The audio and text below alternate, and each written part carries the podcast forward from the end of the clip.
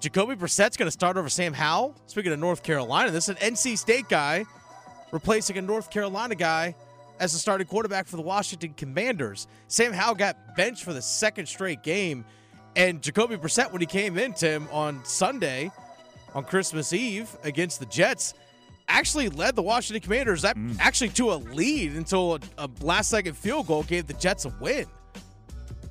Yeah, I don't. I don't think the Commanders have much of a, a unified decision-making process going on right now. There's also that. Uh, because I, by the way, big Jacoby Brissett fan, right? I I, I think he's a very good player. Um, I don't see why you keep going to him. It's a lost season. Sam Howell is younger. You want to have all of the information you need to decide if Sam Howell has a uh, a a role in your your team moving forward Yeah. going like big fan of Jacoby Brissett. Do you know why I can say that? Because I know exactly who Jacoby Brissett is. Yeah. There's there's nothing I'm going to learn about him. Oh, he came in and played better. Well, yeah, he's a better quarterback than Sam Howell right now, but you're just not sure what Sam Howell might be two and three years from now. It, it's it's to me this is a sign that they're cleaning house. I, I, Ron Rivera and that squad are just going, you know what? I want to play the best football we can play. Why am I worried about the future of the franchise when I'm not going to be a part of the future of the franchise? That's a good point. We have the Niners coming up this weekend. I don't want the young guy to get hurt. I don't want the young guy to get embarrassed. I don't want to get embarrassed myself. I'm going to play the person who I think has the best chance to to give us a win. And if that's Jacoby Brissett, that's Jacoby Brissett. And I think Bieniemy, I think said after last week's game, the first time that Howell got benched, he said Bieniemy said, uh, "Yeah, that was Ron's call, 100. percent That was that was Ron's decision." It doesn't sound like Bieniemy wanted to make that call himself. And by, by the way, like you know, I keep saying this, and I'm sure there's there's many that have interacted with him a bunch from his time in Carolina. Ron Rivera does seem like just a genuinely upstanding Oh dude. yeah, good guy. So, if there is a controversial decision, the head coach is supposed to say, "That was my decision." Right? Eric Bieniemy's trying to get a, a head coaching job next year, and, and he should be in the mix for head coaching jobs. He's a multiple-time Super Bowl winning offensive coordinator. Uh, you don't want to make a controversial decision and then say that was Bieniemy's decision, because if it doesn't pan out, or if it looks foolish, or if it's critically panned, that's going to hurt him as far as getting a head coaching job next year. Ron Rivera saying it was all my decision now Bieniemy can can uh, distance himself from it if it's as foolish as I think it is. Um, so they're rolling with Jacoby Brissett. Cue the jokes from state fans to the North Carolina fans. It happens when that sort of thing happens. Uh, but uh, but you know, I, to be honest with you, I think they're more than a quarterback away from competing with the Niners. So And by the way, Howell early in the game got zero help. His first pass attempt, I think, hit Curtis Samuel right in the hands, drops it. Second one, Logan Thomas, right in his hands, pops up interception. It's like I hit two guys on the hands and I'm 0 for 2 with a pick. What what am I supposed to do here? watch the rest of the game from the sideline. That's what you're supposed to do. Guess that's what you're supposed to do. By the way, uh, everybody, and, and I just I like emphasizing this. Everybody handled like a pro. Sam Howell, talking to the media today, basically said, "I'm still comprehending what happened, what's going on. I know I can play in the NFL. This is part of my story." And then you know support Jacoby. Like everyone's handling it the right way. Benching of quarterbacks is never easy. All right, let's quit that. Let's hit this. Got him! So let's talk Washington. Ah, okay. Let's talk Washington. this to me that move that we just uh, discussed as i said is is in a kind of a sign that a full scale clean house is coming and they're going to bring in maybe a new gm maybe new head coach. Likely they'll get to pick their quarterback. They'll get to pick their coordinators. It's going to be you know the new commanders next year. Uh huh. that washington job. More appealing or less appealing than the panthers? Way more. explain. So I'm looking at a situation where, okay, I have my first round draft pick. which will be high which will be very high. So there's a potential I might get Drake Maye or Caleb Williams mm-hmm. because right now they're picking third. So right now the Bears have the Panthers pick at number one. The second pick is Arizona, which they could trade or just take Marvin Harrison Jr. And then the Commanders are sitting there at three. So if I'm a new head coach coming in, it's like, wait a second, I get that guy, and then also two second round picks and two third round picks. And one of those second round picks is obviously high because it's your own. Mm-hmm. And you have Chicago's second round pick, which is also going to be very, very high as well. And again, two third round picks. You can have theoretically in this upcoming draft, you can bring in five starters for the next four years. and that's good. And that's awesome. and you have and you have a new and here's the thing. Dan Snyder's no longer there either. That's also extremely appealing. Yeah, exactly. And and I'm with you. Um, I think this just goes to show the uphill battle that the Panthers are going to be faced with in hiring their coach.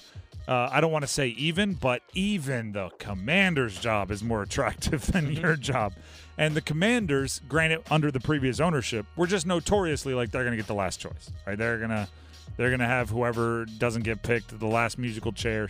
Uh, and and I agree with you. I think it's I think it's a very very attractive job because it's a blank canvas. Um, you know, the only thing that could be better is if you have like a Herbert or something like that already entrenched. Um, but uh, in the absence of having you know a top seven or eight quarterback already locked up to a long term deal, having just all of the resources and really none of the commitment to anyone else is, is a really good spot. And speaking of Howell, at the very least with Sam Howell, you have a pretty solid backup with a full season of experience starting. Yeah. Who's on a what a fifth year fifth round contract for another year. Bring in your Another guy. two years, Have have Sam Howell be the the the backup. Like that's a dirt cheap and pretty pretty interesting quarterback room, It allows you to spend money in other places too. which is the name of the game, right? You got to make your dollars go farther. Uh, so there you go. That's that's uh, Washington more appealing than Carolina. Uh, let's quit that. Let's hit this. You done messed up, AA Ron!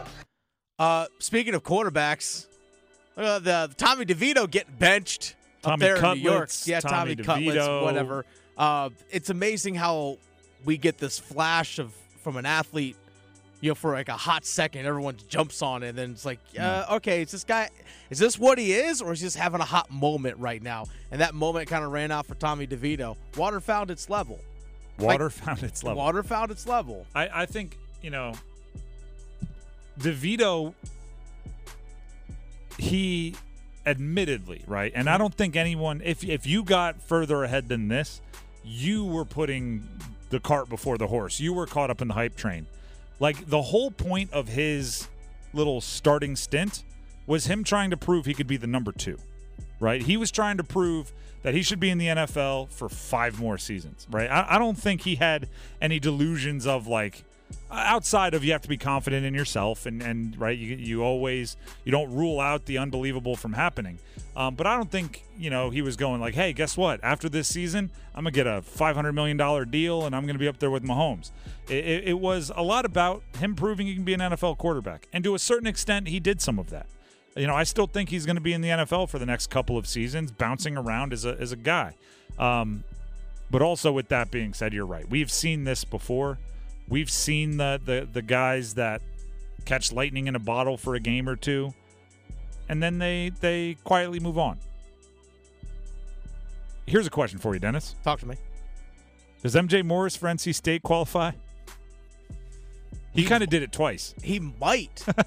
That's the thing. Like when he he might because he came in this season turn the season around. games. They went three and one. Then when he came in last year after Devin Leary got hurt, then there's a rotation of quarterbacks. Mm-hmm. Came in, played well for what three games, four Yep. games, and then That was just kind of in and out, in and out. That's it. I don't know. And Maybe now he's playing for Maryland. yeah, I was trying to. I was or uh, on the team in Maryland. I don't know if yeah. I mean, who knows if he'll what, start? where he was brought in in the competition. But it, I was trying to think about that in terms of like who here, from a local standpoint, did we see come in be that flash Mm-hmm. for a hot moment? And I was thinking, it's like, okay, well, Ben Finley last year, what Ben we saw Finley, from, from NC was- State, That was You a, know? a bright flame for a short period of time. exactly. But here's the thing: that's all you needed to be was hot for that hot minute. You know, if that makes sense. Yep, yep, That's really all I needed to be. I was also trying to think of some other local. yeah. I'm I'm, I'm racking my brain right now. Mm-hmm. Trying to think if there was a Kane. Um, there was a Panther, maybe like a Kelvin Benjamin. Yeah, Kelvin Benjamin. It was a little bit more prolonged, a little bit more prolonged of, of a burst, but but just as far as disappearing quickly. Um, all right, yeah, we'll we'll leave it at that. Uh, let's quit that. Let's hit this. You like that? You like that? This might be the surprise of the day. Uh huh. Russell Wilson, not hurt, not benched, but benched. Done for the year in Denver. Here's Adam Schefter with some details. Well, he's still guaranteed $39 million for next year. So they may move on from him physically, but they will be married to him financially. That's going to continue to happen. Uh, and I just think that Sean Payton didn't trade for Russell Wilson. He wasn't the one that engineered that trade. He came in, coached him this year. Uh, there were good moments and bad moments. And we see how that went. And so I think this is a message that they're sending that Russell Wilson is not a part of their long term future. I agree. Here's why. Uh, this March, if Russell Wilson can pass a physical, he is guaranteed his 2025 salary. His 2024 salary is already guaranteed. So he has, I believe it's $39 million coming his way next year from the Broncos, regardless of what happens. If he's healthy and can pass a physical this March, he gets an additional 37 million for 2025. So they are benching him just to make sure he can pass that physical. Sorry, if he can't pass a physical, he's guaranteed the 37 million because it's guaranteed for injury. If he cannot, I misspoke there. If he cannot pass a physical in March, uh, then then he is guaranteed the 37 million. Uh, if if he can pass a physical, they can cut him up until then and save that 37 million. So basically, what I'm saying is they're moving on from Russell Wilson. Surprised, color me shocked, and I'm not being facetious or sarcastic when I say that. I am genuinely surprised because I don't know where else they go. They're to play. Uh, uh, oh, what's the kid? Jarrett Stidham maybe they're intrigued by him, but I don't think they're tossing him the keys to the entire team. Gosh, no.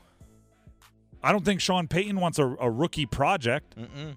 They're not drafting in the top three where they can get one of the the more kind of plug and play young young quarterbacks. I don't know if they have a plan. Jameis? I'm sorry, I'd rather stick with Russ, but go on. Taysom? yeah. I'd rather stick with Russ, but go on. I don't know. I, I just I don't I, I don't know either. This is this is the one position that you cannot be in as, as an NFL team is like middling at 500 and then deciding, you know what, we're just gonna blow things up. Maybe that's the plan. It's just to blow it all up. I, I th- Trade off everything, get as every many assets as you can in terms of the draft, and then just re go from there. From the outside, it it didn't look like Russell and Sean Payton ever were on the same page, Oh, clearly not. and that's unfortunate because I do think Russell played solid this year. I don't think. I think at times Sean Payton didn't trust him at all.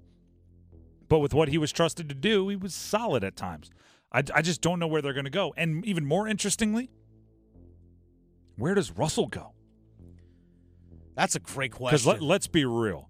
Russell is good enough to be a starting quarterback in the NFL, and I'm confident someone will sign him with the intention to make him a starting quarterback in the NFL if the Pan- or sorry, if the, if the Broncos do move on from him. Are we talking Washington? Are we talking the Vikings? Are we talking Atlanta? You know, you know what would be hilarious? Geno Smith hasn't looked great recently. yeah, there, yeah, there's that. Um, I I just I don't know where that ends up. Are we talking New Orleans? Maybe. I mean, Maybe a swap for Derek Carr? I don't. Maybe that's it. They're, New Orleans is in salary cap hell. That's the thing. But, you only need to Derek sign. Carr you- has taken up thirty-five million. So that's the thing. Like, is that with Russell with his contract is that he just probably needs to sign as a minimum because his salary is guaranteed. Yeah, I'm sure there's the some sort of offset. All that. Yeah, it's it's crazy. I genuinely, if you, if you would have like shaken me awake today and said, "Hey, hey." Russell Russell's done for the year. They want to protect him so they, they can save money if they cut him. I would go, this is a weird dream, and try to fall back asleep. It's a strange one. Let's quit that. Let's hit this. What? Uh, speaking of quarterbacks, C.J. Stroud, the second overall pick in the draft this Mm-hmm. year for the Houston Texans, looks like he's back practicing. He's missed a couple of games due to a concussion. I hope for the young man's sake that he's healthy and he's coming back and is going to be able to play. That means he's Of healthy. course, of course. But it's ironic that it's the smallest guy in the NFL to play quarterback. There's one standing tall. That's Bryce Young. Anthony Richardson not only dealt with a concussion himself early in the season, but also had the shoulder injury. So he got he's twice he's missed time this season, including the rest of the year with the shoulder injury. And now we've seen CJ Stroud miss multiple games. I know there was the ankle injury, which I say in air quotes, ankle injury for Bryce Young week three against the Seahawks, but the smallest guy in the NFL playing quarterback seems to be the one that's the most durable right now. I mean, think of all the injuries. Joe Burrow, Mm-hmm. big injury. Uh, Deshaun Watson, big injury. Uh, uh, Kenny Pickett, big injury. Injuries. In, yeah, just an accumulation of. Uh, Aaron Rodgers, big injury. Justin Herbert, big injury. Um, I mean, we, I, we can go on and on. And, uh, Anthony Richardson, big injury. All of these guys, big injury. Mm-hmm. Trevor I'm- Lawrence. Trevor Lawrence has been I Multiple mean, ki- injuries. kind of a warrior, just kind of finding a way to get out there on the field. Most, most actually, I think all He's all week. played every game this season. Um, but again, he's I mean, it's down to the wire. I don't think he's practiced in two months. Um, there's just there's a ton of injuries out there. Derek Carr is dealing with like a bruised rib, a shoulder, a back. Uh, uh, he had some head trauma going on, like Hurt feelings, the whole deal. Hurt feelings. He still seems mad about Vegas. Jimmy Garoppolo, a bunch of injuries. Yeah. Um, like every every time I think of a new team, man, there's another injury. Uh, Kirk Cousins. Kirk Cousins major injury. Goodness gracious. Who else we got? Who else we got? I think that's that's about them all. Um, then there's just the, the Daniel guy, Jones. Daniel Jones big injuries. Uh, then there's just the guys that have been benched, right? The the quarterback shuffles that have taken place. I mean, how many teams? And and I know that that Bryce Young did have the ankle injury, whatever that was, week three or four. week three, yeah. Again, Um, I'll say air quotes. yeah, I don't, I don't know if that was actually there, but uh, how many teams in the NFL can genuinely say they've gone the last three months knowing who is going to be their starter every week? Because the Carolina Panthers have, and there is something in stability. There is something in getting every rep. There is something in learning from every experience, and he's doing it. And yes, he is 5'10 and 1 8, and he weighed in at 204 pounds at the combine. I'd guess he's walking around probably about 190. And, and all the guys that are 6'4, 230 are getting hurt, and he's somehow not. So knock on wood, throw salt over your shoulder, whatever superstitions you're into. But yeah, the smallest guy is still playing. And uh, I give him credit for being tough, but I give him credit for protecting himself.